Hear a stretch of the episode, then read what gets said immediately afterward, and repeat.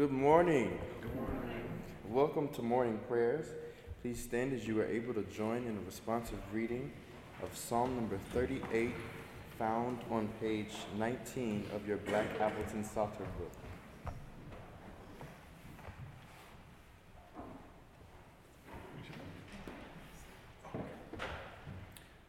O Lord, do not punish me in wrath. Do not chastise me in fury.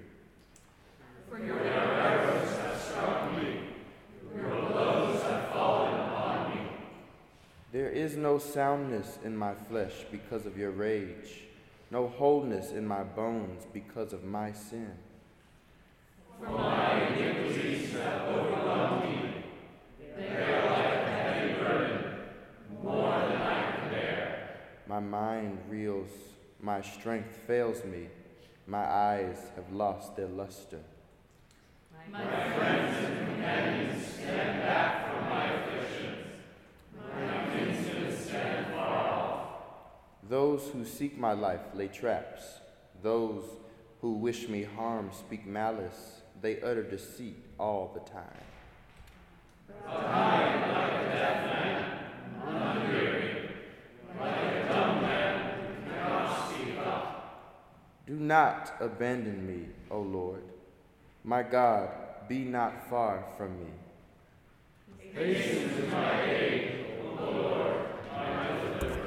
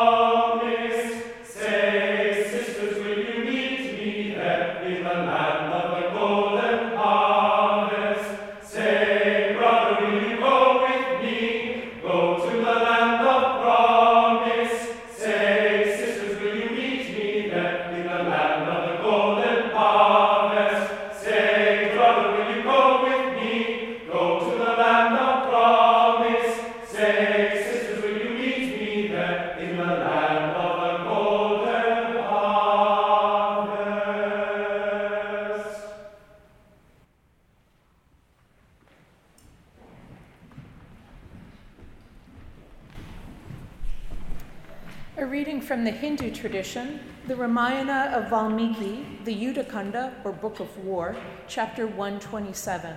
Here the poet describes the city of Ayodhya preparing to welcome back their divine king Rama and his wife Sita after 14 long and treacherous years of exile. Let men of good conduct offer worship to their family deities. Let them construct sanctuaries in the city with sweet-smelling flowers and to the accompaniment of musical instruments.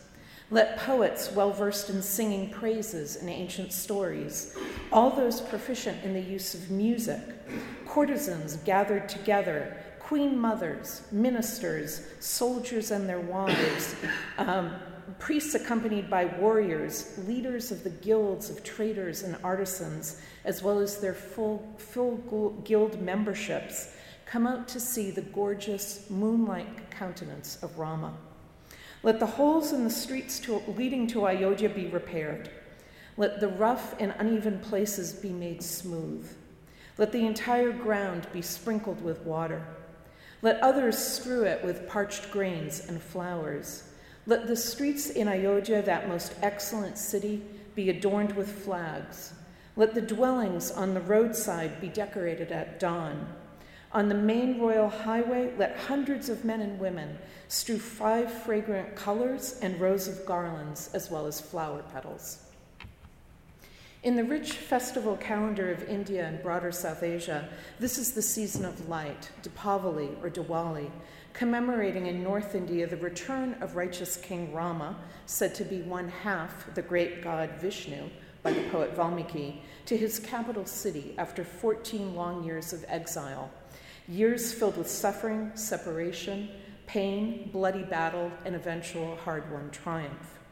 Devout Hindus in northern India celebrate by lighting rows of clay lamps to light Rama's path back to his beloved city and its citizens, drawing him along through the darkness.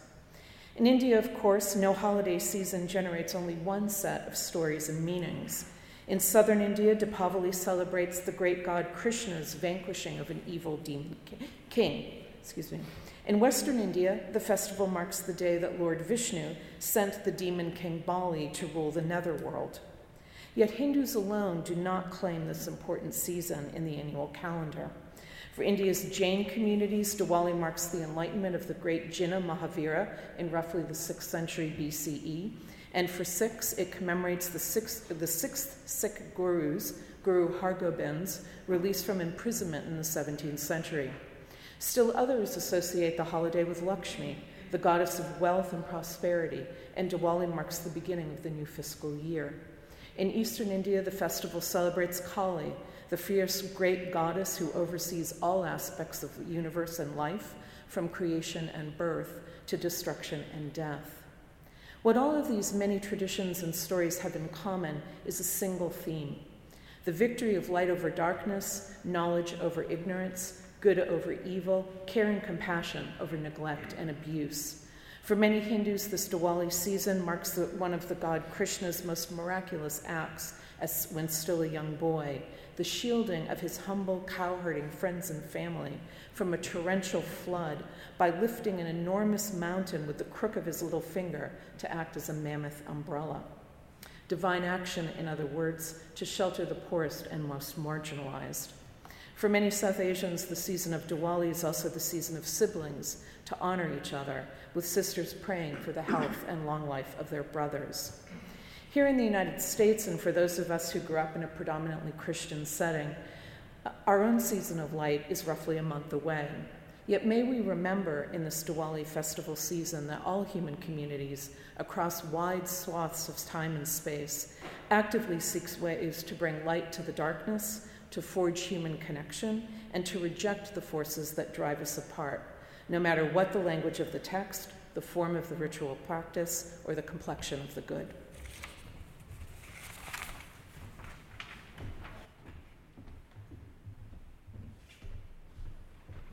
Please join me in the Lord's Prayer. Our Father, who art in heaven, hallowed be thy name. Thy kingdom come, thy will be done, on earth as it is in heaven. Give us this day our daily bread, and forgive us our trespasses, as we forgive those who trespass against us. And lead us not into temptation, but deliver us from evil. For thine is the kingdom, the power, and the glory, forever and ever. Amen. And now please stand as you are able to join in singing Heaven and Earth and Sea and Air, hymn number 45, found in your Crimson Hymnal, hymn number 45.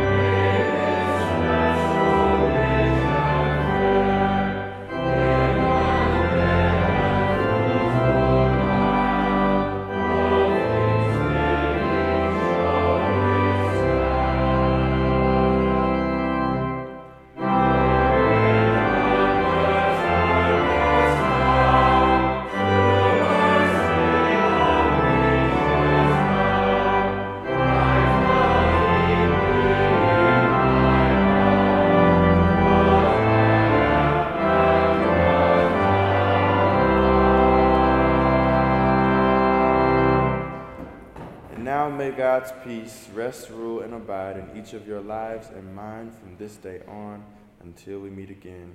Let the gathered people say.